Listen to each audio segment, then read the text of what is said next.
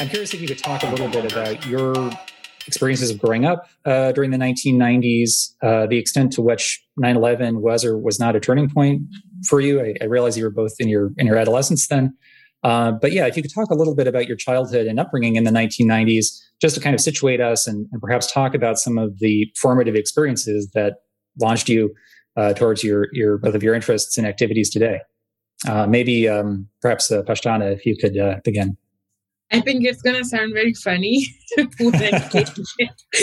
was born in the end of '97, so it's very, it's going to be very funny that I didn't even live in the '90s. And uh, when I was done like by the 9-11 uh, that was the first thing that i remember about world politics or something like that. So i have to be very honest with you. And the second thing is um, the fact that last year these, this month professor rahimi was actually mentoring me. So he's my professor just so you guys should know.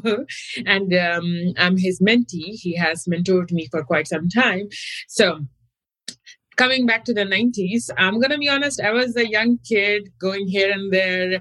Uh, but uh, on a serious note, I was born in a refugee camp near Quetta, which is very near the southern border of Afghanistan.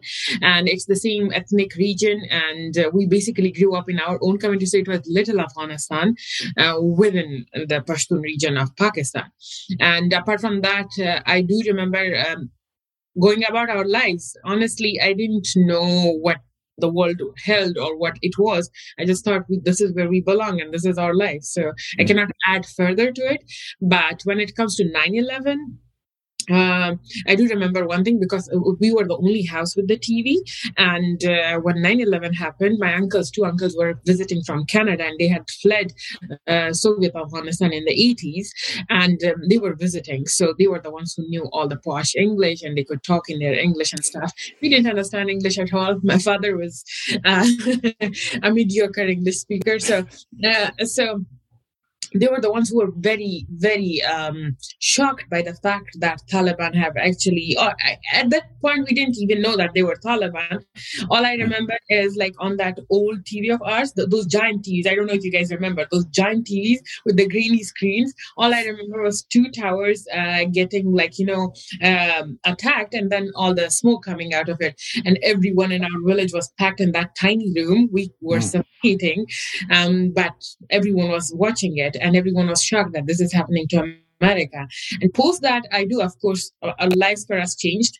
Um, I was very dear to my father, so all I remember is like you know being uh, his favorite child, and I still like to remember my sibling's face. Um, but one thing I remember is the fact that my father had to leave.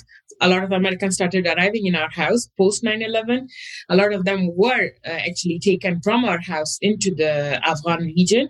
Uh, I remember my father bringing in this Afghan US military person. and his name was Charles, and uh, he gave me a coin actually. So these are post 2001 mm. um, uh, insights that I'm giving you. And um, my father along with other people from our district and the whole tribe were actually the ones who actually start, uh, went back post uh, the 9-11 and with the help of the afghan uh, the us military and the b-52s if you remember they were actually able to deflect the Taliban or like you know break them. And uh, by the time they reached Kandahar they open and like you know opened the prisons and uh, like you know let all the people out. And my other uncle was actually held in that prison. So he was about to be executed on the next friday but he was actually be able to save. And he went on to become the deputy NDS chief.